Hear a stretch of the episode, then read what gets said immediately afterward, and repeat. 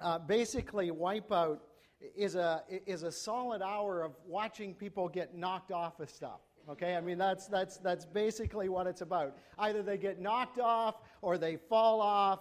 Uh, and, and, what's even better is that they usually land in like muddy water or foam or some kind of disgusting thing. And so and so here they are. They're all covered in mud, and and they're trying to get through this obstacle course. In fact, the premise of the show is is to get through the obstacle course uh, the fastest. And whoever does that, they actually have a, uh, I think it's a $50,000 prize or something for the person. But, but none of that really matters. I mean, what makes the show good is watching people get knocked down, uh, you know, and falling into mud. It's just, it's just really cool. And so, and so because it's Father's Day and, um, uh, honestly, more accurately, simply because I can, uh, we're all going to watch about two minutes of Wipeout here this morning, all right?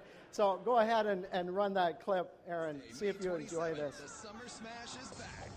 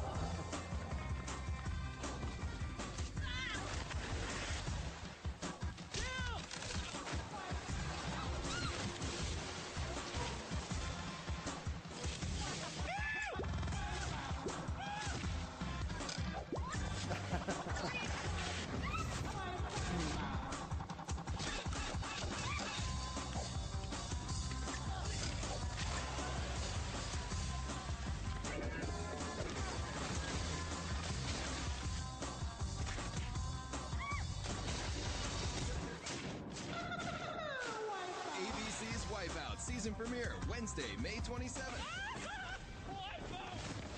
on ABC. all right, so you can all pray for me later. Um, but I love it. I mean, there's just something funny about watching people get knocked out, especially when they're not expecting it, you know? And uh, so thank you. Thank you for indulging me in that this morning. Um, now, a little humor to uh, to introduce a very serious topic. Friends, listen, when it comes to living the Christian life um, and standing for God, what we just watched there for the last two minutes happens way too often. I mean, I, from where I stand, it, it, just seems to me like for believers, they're falling down all the time. The truth is, um, when a believer gets knocked down, when they take a, a fall spiritually, uh, the reality is it's, it's not funny at all. Um, in fact, it's incredibly painful to watch, not only uh, typically affecting that person, but you see this ripple effect uh, affecting others and those around them. And so that's one of the reasons why, for the last six weeks, we've been uh, working through this series that I've simply called uh, Rock Solid Faith, and really in search of biblical truths that will help us uh, develop spiritual stability uh, in a world that often seems to rock our faith. I mean, you just pick up a newspaper headline today and and you read some of that, and, and, and time and again, I'm telling you, if you're not holding on to something, uh, something solid, you're going to find your faith rocked. Watch the evening news sometime. Maybe for you, it's, it's not the headlines, but it's a, it's a family situation or a, or, or a marriage crisis, and you're in it, and, and your faith is being shaken. Or, or maybe for others, you're, you're out of work, or it's somebody at work right? And your boss, it's your boss, and he's, he's pressuring me to compromise. Or, or it's my business partner, and he wants me to do something that I'm just really not comfortable with. Or it's my boyfriend, and he's, he, he's pushing me uh, to the limits or pushing me over the limits. Or it's my spouse, and she's just impossible to live with, and somehow I have to get out of this situation. Uh, whether it's right or wrong, I, I, I, don't care anymore. I'm being pushed uh, to compromise. Or for others of you, it's like, you know what, I've been praying about this thing for months. And it doesn't seem like God is listening, and I'm about ready to take my own steps to resolve that. For many of us here this morning, if we were to be honest, we'd say, you know what? Often, often, I find my, my faith uh, shaking that ground that I was standing on yesterday that seemed rather solid, uh, today it's, it's starting to rock. And so I'm wondering, how do I hang on here? How do I keep my faith when my world is falling apart? How do I, how do I keep from falling off this thing? How do I keep from getting knocked off into the mud? How do I keep from giving in? Especially when I see other believers all around me fallen down time and again. I mean, bottom line, how do I stand for God? How do I stand for God at my house when the pressure's on? How do I do that? Well, that's the answer we're going after this morning. So, why don't you get hold of a Bible and open to Daniel chapter 6. Daniel chapter 6. We've been working our way through the book of Daniel. We're up to chapter 6 here this morning. I encourage you, if you don't have a Bible, to grab a Pew Bible and uh, follow along. You'll get the, the story that way. If you just take a Bible and you break it open in the center, you're going to be to uh, Isaiah. And just go a little bit to the right. There's a big book called Jeremiah, a little one, Lamentations, another big one, Ezekiel. And then you're right into the book of Daniel there. And uh, just encourage you to get that open in front of you. And uh, just so you know where we're heading here this morning, uh, we're going to work our way through this entire story, okay? We're going to go down through all 28 verses, verse by verse, uh, and then I'm going to come back at the end and try and give you some uh, practical, clear, uh, how to steps. Uh, in regard to standing for God. And so, hopefully, when we get to the end of this this morning, uh, you've, you've got some things that, that, that will help you to stand for God in this, in this coming week. Now, just to remind you of the context, uh, things have been changing pretty quickly here in Babylon over these last couple of weeks.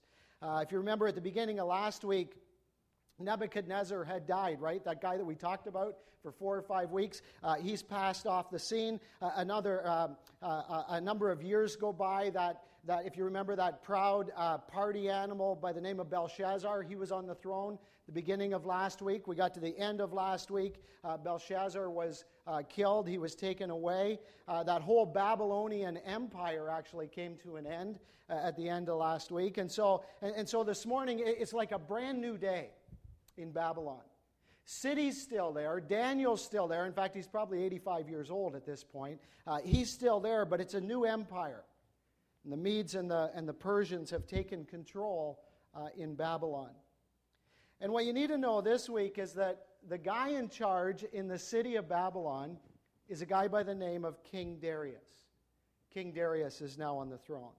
So, chapter 6, verse 1, it begins like this It says, It pleased Darius to appoint 120 satraps to rule throughout the kingdom, with three administrators over them, one of whom was Daniel. And the satraps were made accountable to them so that the king might not suffer loss. All right, you need to understand the, the political structure here. Uh, Darius is a guy that kind of likes flowcharts, okay? And, and, so when he gets to like 24 Sussex Drive, he's going to reorganize. We're going to get things kind of in, in order here. And so Darius is the king. He's probably under King Cyrus. I'm not going to get into all that this morning. Darius is the guy that's, that, that's ruling, though, here in Babylon. Under Darius are these three administrators. So you got the king there, and then you got these three administrators, one of whom is Daniel. And then under, underneath those three administrators are 120 uh, these guys called satraps. Now you say satrap. What in the world is a satrap? When I first read that, I thought sounds like something that you maybe use to catch mice in. But um, see, a, a satrap uh, is just another level of governing official. I mean, it's kind of like our MPPs, right? They govern over an area. That's, that's what a satrap does. They, they represent an area. And so there's 120 of these guys. They're accountable to that next level, they're accountable to the administrators. Uh, but notice verse 3. Here, here's where the conflict begins for Daniel. Verse 3 it says, Now Daniel so distinguished himself among the administrators, there's three of them. He so distinguished himself among the administrators and the satraps by his exceptional qualities that the king planned to set him over the whole kingdom. Promotion coming.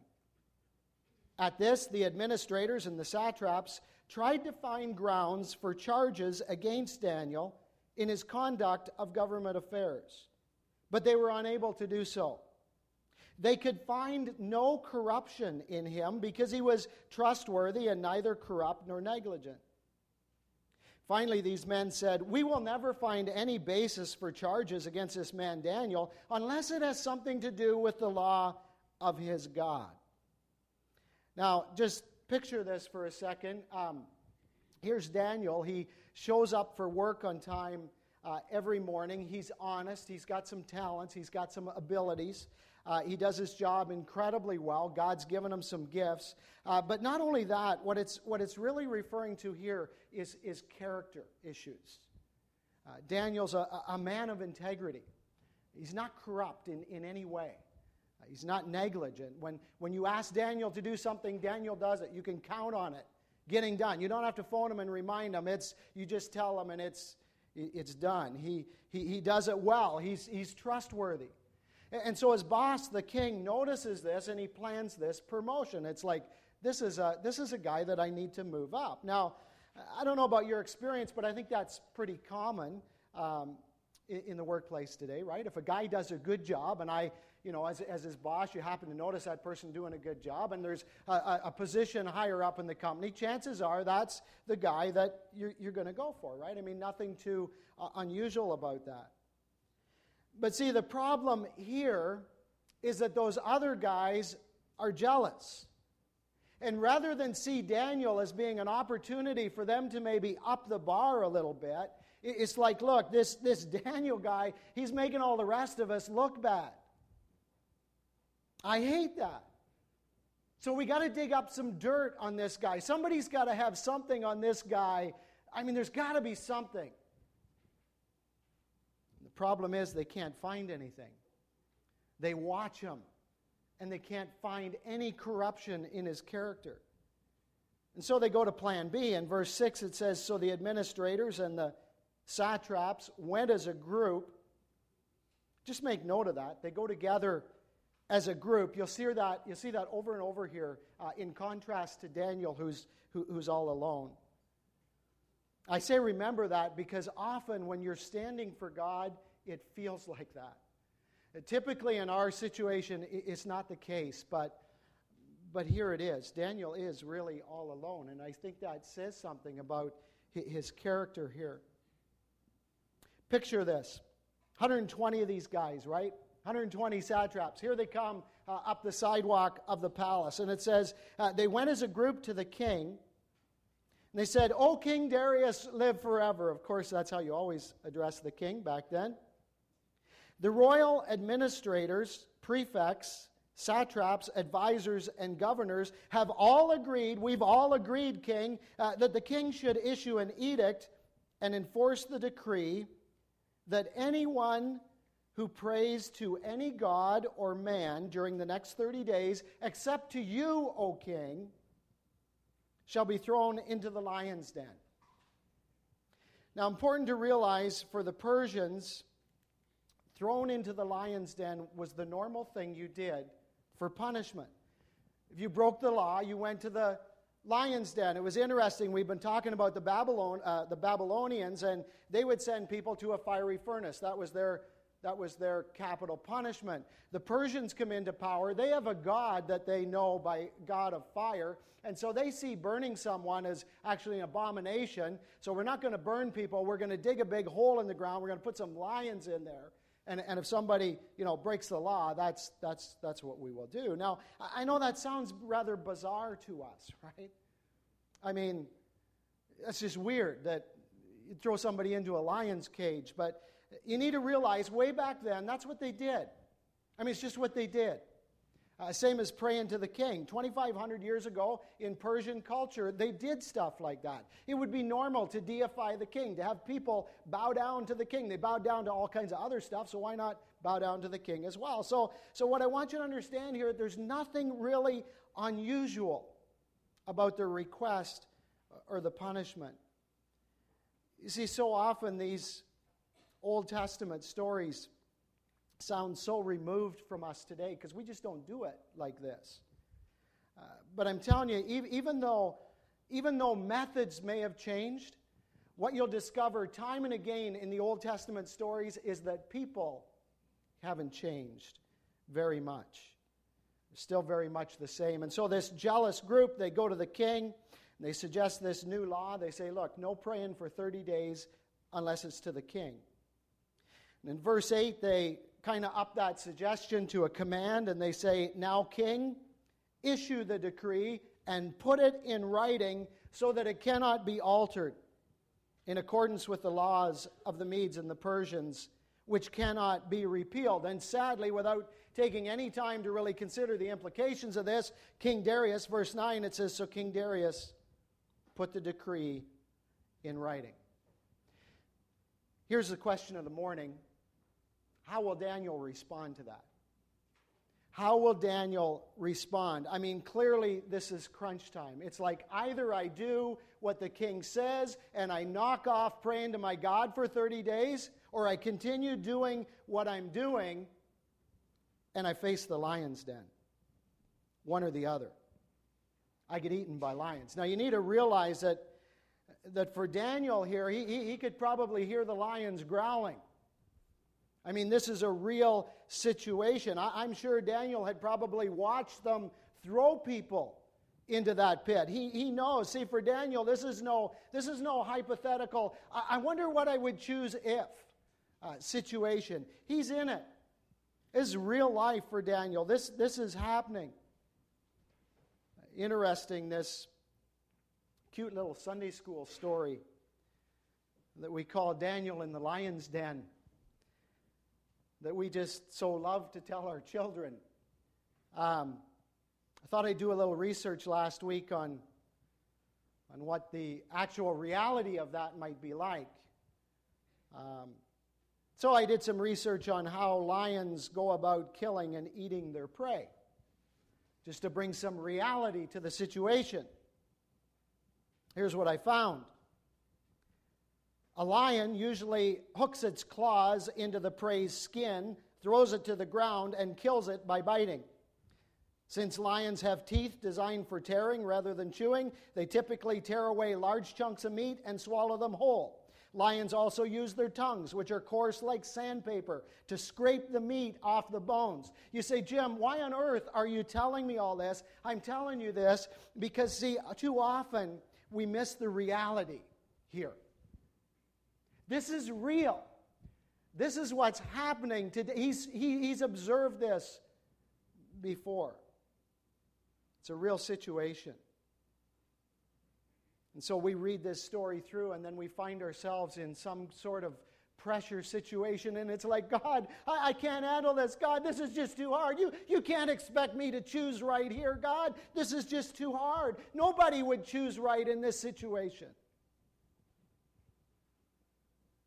Loved one, what I want you to realize is that Daniel has been there. He's been in one of those situations. And what Daniel did, you and I can do. We tend to think of people in the Old Testament as being these great heroes. Daniel is a man like you and I. And what Daniel did, we can do. Notice verse 10. It says, Now when Daniel learned that the decree had been published, when he learned that the decree had been published, he went home to his upstairs room where the windows opened toward Jerusalem. Three times a day, he got down on his knees and he prayed, giving thanks to his God, just as he had done before. We'll come back to that verse and talk a bit more about it in a minute. I, I want you to underline those words, uh, just as he has done before. Just as he had done before. If you don't mind marking in your Bible, underline that. You can do it in the Pew Bible. That's important, just as he had done before. Verse 11 Then these men, notice, went as a group. So here's the little I Spy Club, right? They're still hanging out together as a group. And uh, remember, there's 120 of them, so not such a little group. Uh, it says they found Daniel praying and asking God for help. So they're checking out Daniel's house and they see him up there praying and they're listening. I wonder who's he praying to? Is he talking to the king here? No, he's asking God for help. Verse 12. So they went to the king. It's kind of funny, really, when you think about these guys, right? I mean, you know, do they have nothing better to do with their time, right? Oh, let's go and see what Daniel's praying about. Well, you know, then, oh, let's go to the king and tell the king, right? So, verse 12, they go to the king and they spoke to him about his royal decree. And they say, Did you not publish a decree that during the next 30 days, anyone who prays to any man, uh, any god or man except to you, O king, would be thrown into the den? Didn't you do that, king? Didn't you write that out? Didn't you get that done? And the king answered, The decree stands in accordance with the laws of the Medes and the Persians, which cannot be re- repealed. Uh, then they said to the king, Here it is. Here, here's what these guys have been longing to say for months. I mean, they've been working on this for ages. They said to the king, Daniel, who's one of the exiles from Judah, pays no attention to you, O king, or to the decree that you put in writing. Daniel still pre- prays three times a day. In verse 14, when the king heard this, he was greatly distressed. And he was determined, this is the king, he was determined uh, to, to, to rescue Daniel and made every effort until sundown to save him. You see, it wasn't until this point that Darius even realized what that decree was going to mean for, for Daniel. It's this point that he realized what he had done. And, and he's like, he, he, he liked Daniel. I mean, he liked this guy. If you remember back at the beginning, he was going to promote him. He'd been watching him. This was a good guy. And, and so he liked Daniel.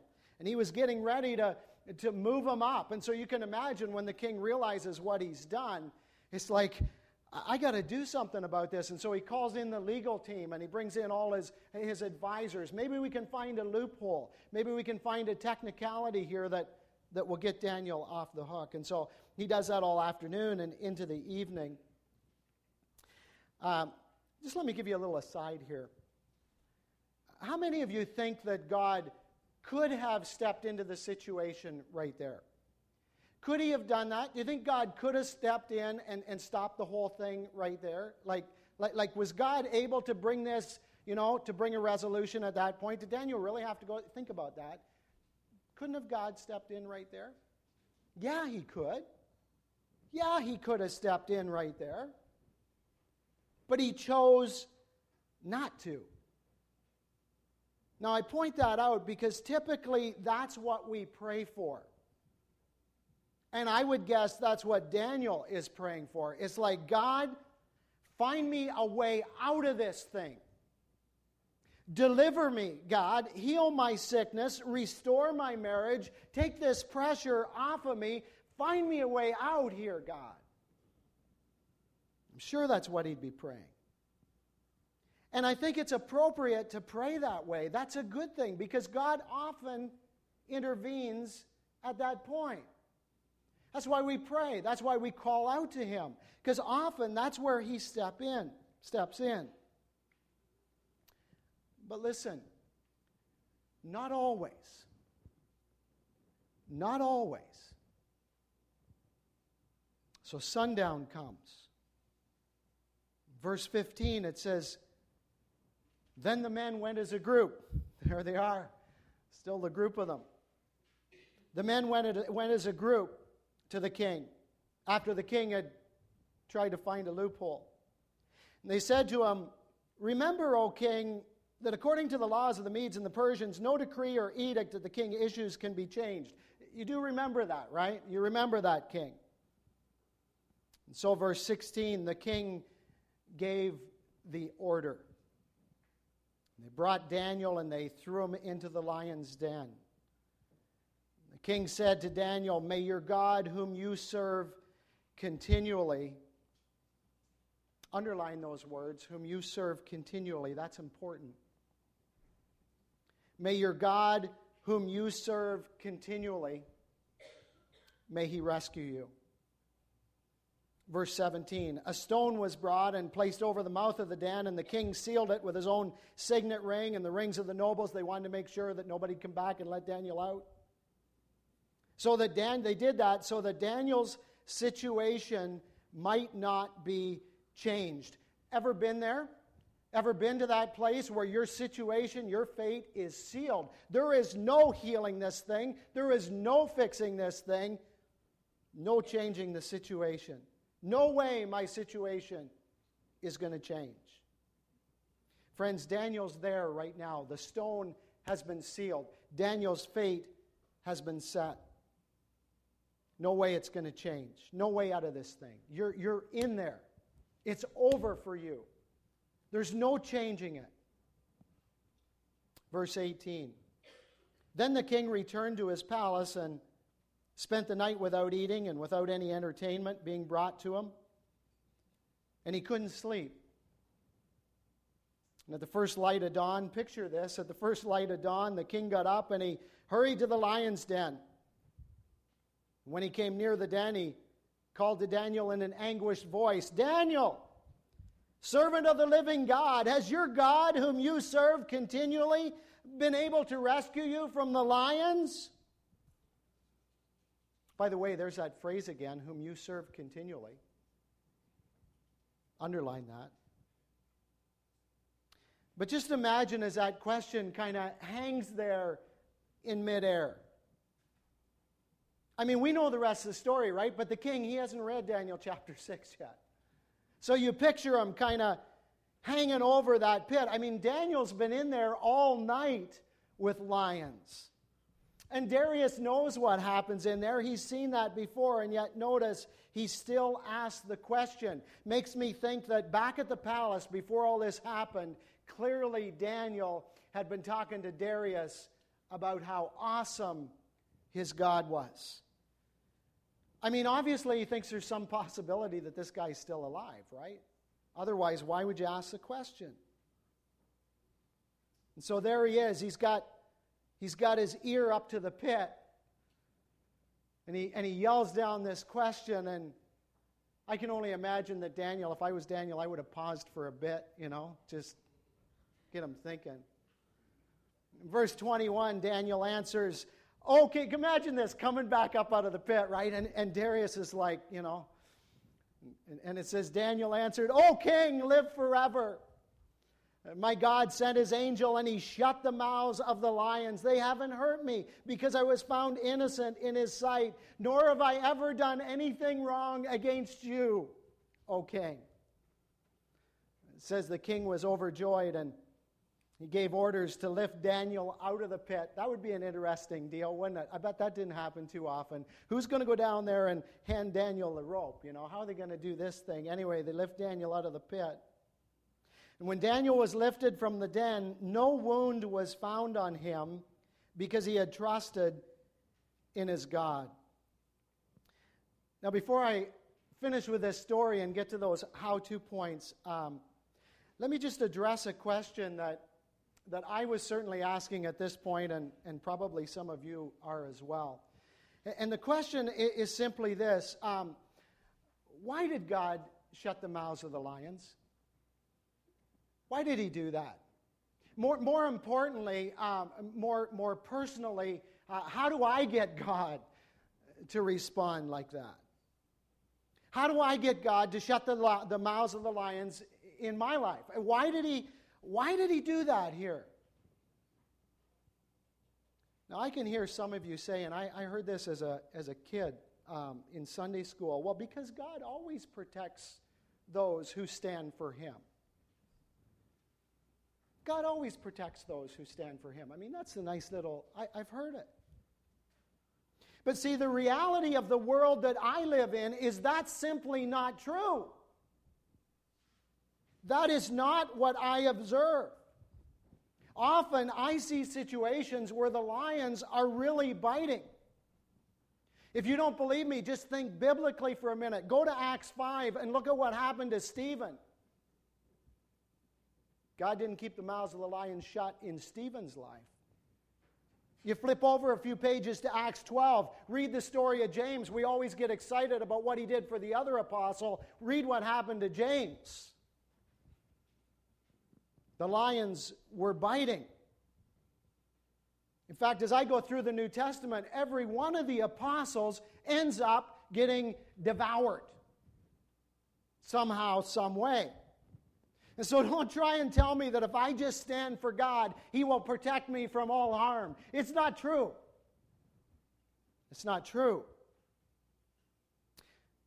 Now, listen, ultimately, we are delivered through those things into the arms of a loving God. So ultimately, God rescues us as a child of God. He rescues us one way or another. Don't misunderstand that point no doubt about it. We are eventually delivered. But here, I wonder why did he step in and close the mouth? Why not just take Daniel home? Let the lions bite. It's all over. He's with Jesus. Things are great. Why did he step in? And my first and and honestly, I think my best answer here is to simply say, you know what? As much as I'm glad for Daniel that he did, uh, I don't know why. I don't know why. Neither do you. In all honesty, I'd be a little concerned if I could figure God out.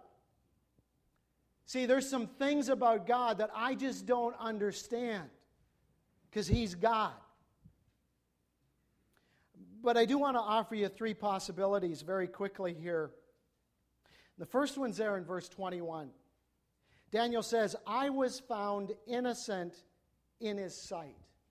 I was found innocent in his sight. In other words, Daniel was where he needed to be with God. I think that's important. See, folks, we have no business expecting God to answer my prayer if I am nowhere close to him in my relationship.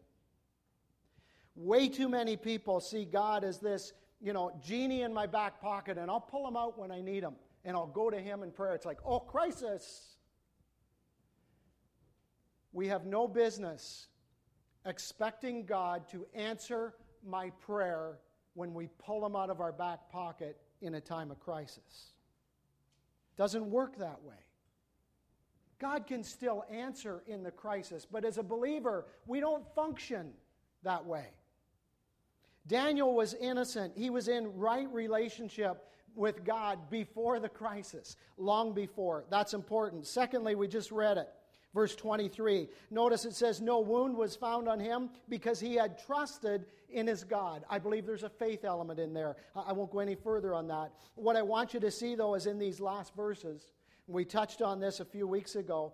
Thirdly, it's simply this God always answers for his glory and his fame. God's glory, God's fame. That's often why he answers. Notice verse 25 or verse 26. I issue a decree, this is Darius after Daniel's brought out. He says, I issue a decree that in every part of my kingdom, people must fear and reverence the God of Daniel. This is Darius, this is the king talking. He says, For he is the living God, and he endures forever. His kingdom will not be destroyed. His dominion will never end. He rescues and he saves. He performs signs and wonders in the heavens and on the earth. He's rescued Daniel from the power of the lions. That message goes out through the kingdom. You talk about God being glorified in this situation. Often, God answers when He gets the glory. I think sometimes that's why, you know, people say, well, how come we never have any real incredible miracles, you know, in North America? And yet you go to some of these other countries and it's like people are getting raised from the dead and there's incredible. Why is that? I think part of the reason is that if it happened here, everybody in this community would be talking about Heisey Hill Church and all the cool things. You got to get to that building, you got to get to that church. All these incredible things happening. You go to a country like Africa, somebody gets raised from the dead, God gets the glory, God gets the praise. I think that's part of the reason why it happens. God responds for his glory. All right, the how to part. How do I stand for God in the pressure cooker of life? How do I do that? Point number one simply this we need to cultivate character consistently. Cultivate character consistently. Make note of that. Daniel was a man of integrity in the workplace. Way back in verse 3, notice it says he distinguished himself by his exceptional qualities in the workplace. In verse 4, it says they could find no corruption in him. Now, just think about that for a second. Uh, this isn't the guy that's sitting beside him on Sunday morning, all right? This is the people that Daniel works with. They could find no corruption in him. Let me ask you, we'll drag in a bunch of your coworkers here this morning. How many of them would give that response when it comes to your life? See, we all look pretty good here on a Sunday morning, but what about the people that you work with? What would be their commentary. I've worked with him for months. I've worked with her for months. No corruption in that person. Daniel had cultivated character consistently, day after day after day. Friends, listen to me. Faith in the crisis comes from faith in the everyday, at work, moment by moment. And my ability to stand for God when the pressure is on me is related, directly related to how I live my life leading up to that crisis. Remember those two statements that I had you underline there in verse 16 and verse 20? The God whom you serve continually. Friends, that needs to be the pattern of our lives. The God whom you serve continually, not for an hour on Sunday morning, continually. I serve him all the time. Needs to be the pattern of our lives. Always interesting to me um, how, how, people often turn to God in a time of crisis. And uh, you know what, in all honesty, I, am glad they do, but I, I'm telling you how people handle their situation in a time of crisis is as different as day and night sometimes. I, I mean, I've just observed that. And always, when I do a little analysis of the situation, that person that's still standing has cultivated character consistently. They've walked with God. There's been some preparation there, time and again. They went one way on Sunday morning and someone else the rest of the week. No, they, they served God continually, faithfully, day after day. Notice the second thing how do I stand for God when the pressure's on? Point number two Daniel got alone with God regularly. Got alone with God regularly. Let's go back to verse 10 for a moment. Notice, notice what Daniel does here when he first hears of, of the crisis. Says, When Daniel learned that the decree had been published, actually, you know what? Might, might be helpful if you would do this. Uh, let's, let's put your words in there, okay? Because nobody knows about decree published. What, you know. When I learned that I'd have to lie about the mileage on my car in order to get it sold when I learned the only way out, the only way that I was able to sell that motorcycle to that guy is if I give him a phony bill of sale. When the real estate guy told me, uh, don't say anything about the foundation when they come to look. When the girl at work made it really clear her intentions to me and nobody needed to find out. When I learned that in order to get that contract, that building contract, well, I'd have to lie a little bit. When Daniel learned that the decree had been published, same deal. You put your words in there. He went home just as he had done before. He went to his upstairs room just as he had done before, where the windows open toward Jerusalem. Three times a day, he got down on his knees, just as he had done before, and prayed, just as he had done before. In other words, Daniel got alone with God regularly. It was the habit of his life, three times a day, every day. Now, I can hear some of you here this morning say, well, that's just legalism that we have to. We, we're not under that Old Testament system. We don't have to pray three times a day. Get off the legalism thing. You know what? You're right. I hate legalism. You've got to know my heart on that. But, loved ones, listen, here's the reality. Listen to me. 99.9% of the time, when believers fail to stand for God, it's because they failed to establish a regular daily routine of prayer and Bible study in their lives. Now, if that sounds like legalism, so be it. I'm telling you, it's the reality. I see it all the time. Christians fail to stand when they fail to get alone with God, when they fail to establish a routine, a discipline. Let me ask you, how's it going in that area of your life? How's it going in that area of your life? Are you doing that? Are you doing that? Are you spending time alone with God regularly? Ah, oh, I get up this morning, I'm running late. I really don't feel like it today. I need to cultivate character consistently, and I need to spend time with God regularly. You have to do it, whether you feel like doing it or not. I'm telling you, it makes a difference in your life. I've seen it time and again. Here's the last one this morning. If I want to stand for God, I need to wait on God patiently. I need to wait on God patiently. You see, it's interesting, but after we read about Daniel praying there in verse 10, we don't hear about him saying anything else until he answers the king out of the pit. Did you notice that? Daniel doesn't say anything. In fact, he doesn't say anything in this chapter until you see him calling out from the pit.